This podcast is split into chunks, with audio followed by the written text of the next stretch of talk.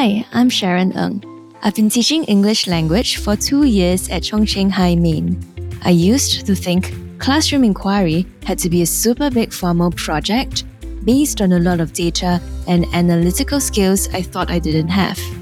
Now, I know from my experience that carrying out a classroom inquiry is doable and far less daunting.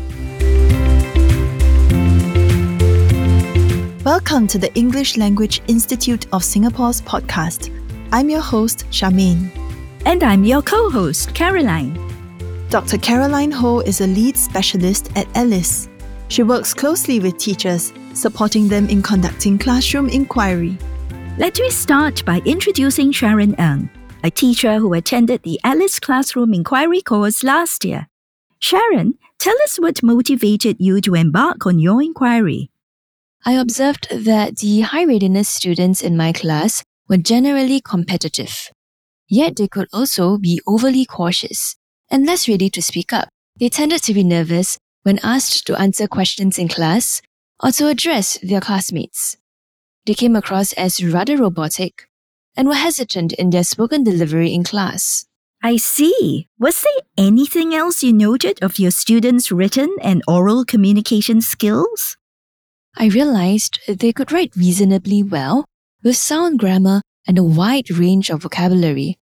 But this did not mean they were fluent in their oral communication. I was intrigued by how different they could be in their written and oral communication. I felt that I wanted to stretch my students more. I was keen to explore what I could do to enable them to be more confident speakers. Being curious about your students' learning and wondering how you could support them is a good start. Very often, classroom inquiry begins with a problem that teachers identify and reflect on. Professor Anne Burns of the University of New South Wales talks about a puzzle of practice what you're curious about, what you're puzzled over. The puzzle could come from your observations or your interactions with students. For you, Sharon, it was a problem of practice that kick started the inquiry process. So, what did you decide to do next? Well, I realized I was selecting the topics for my students to talk about all this while. I wanted to find out whether speaking on topics that they themselves were interested in would make my students more confident. Ah, can you tell us what you needed to learn in order to explore this further?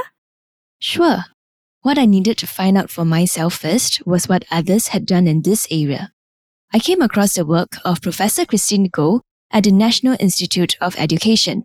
I learned from her that problems students face in oracy could arise from stress, anxiety, and discouragement.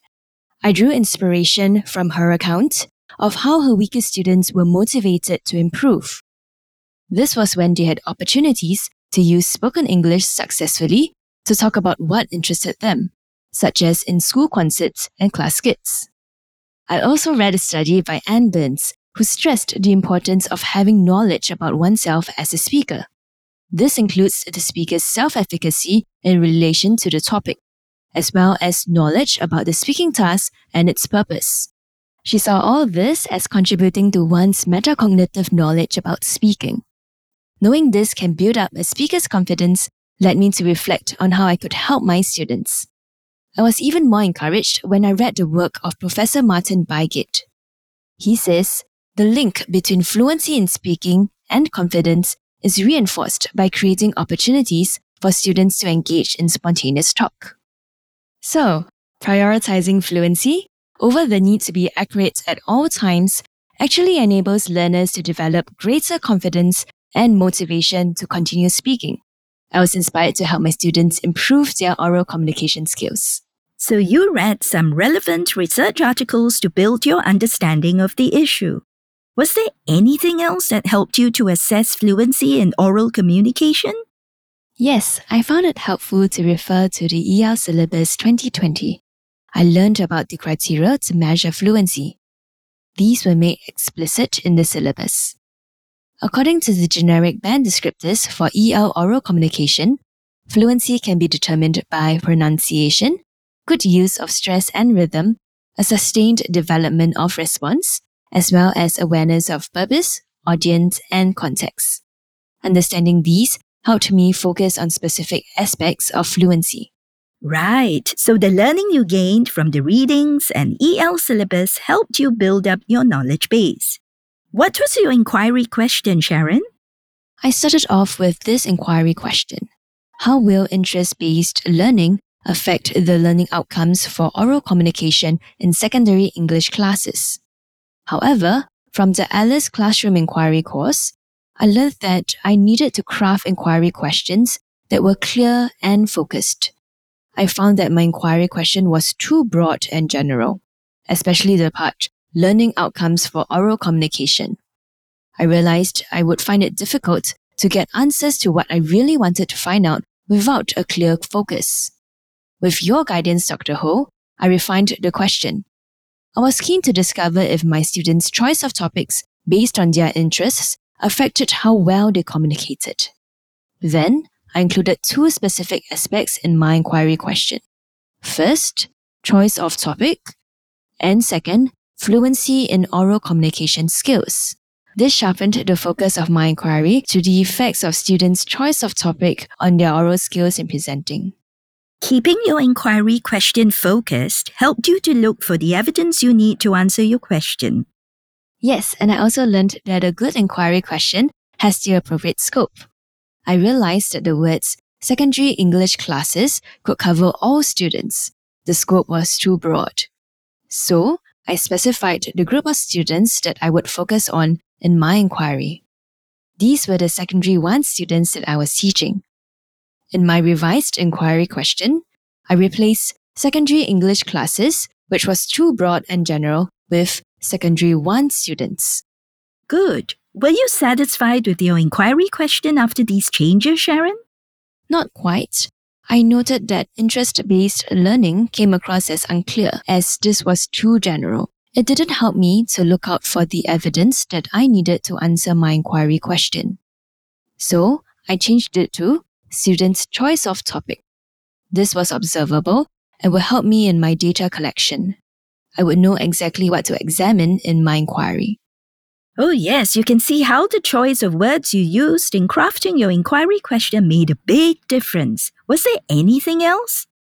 Oh, yes. Do you remember how you reminded me to take note of the verb I used in the inquiry question?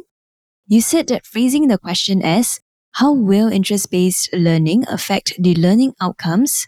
suggests something would definitely lead to a particular effect. Ah, yes, I did. You pointed out the need to keep my question bias free and open ended. So I changed the start of the question to How does Putting together all these changes, I came up with the final form of the inquiry question. How does secondary 1 students' choice of topic affect their fluency in oral communication skills in presenting? So, devoting time to planning and carefully thinking through your inquiry question was the first step to an effective and meaningful classroom inquiry. You made sure your question was stated clearly and concisely, had the appropriate scope, and was open ended and bias free.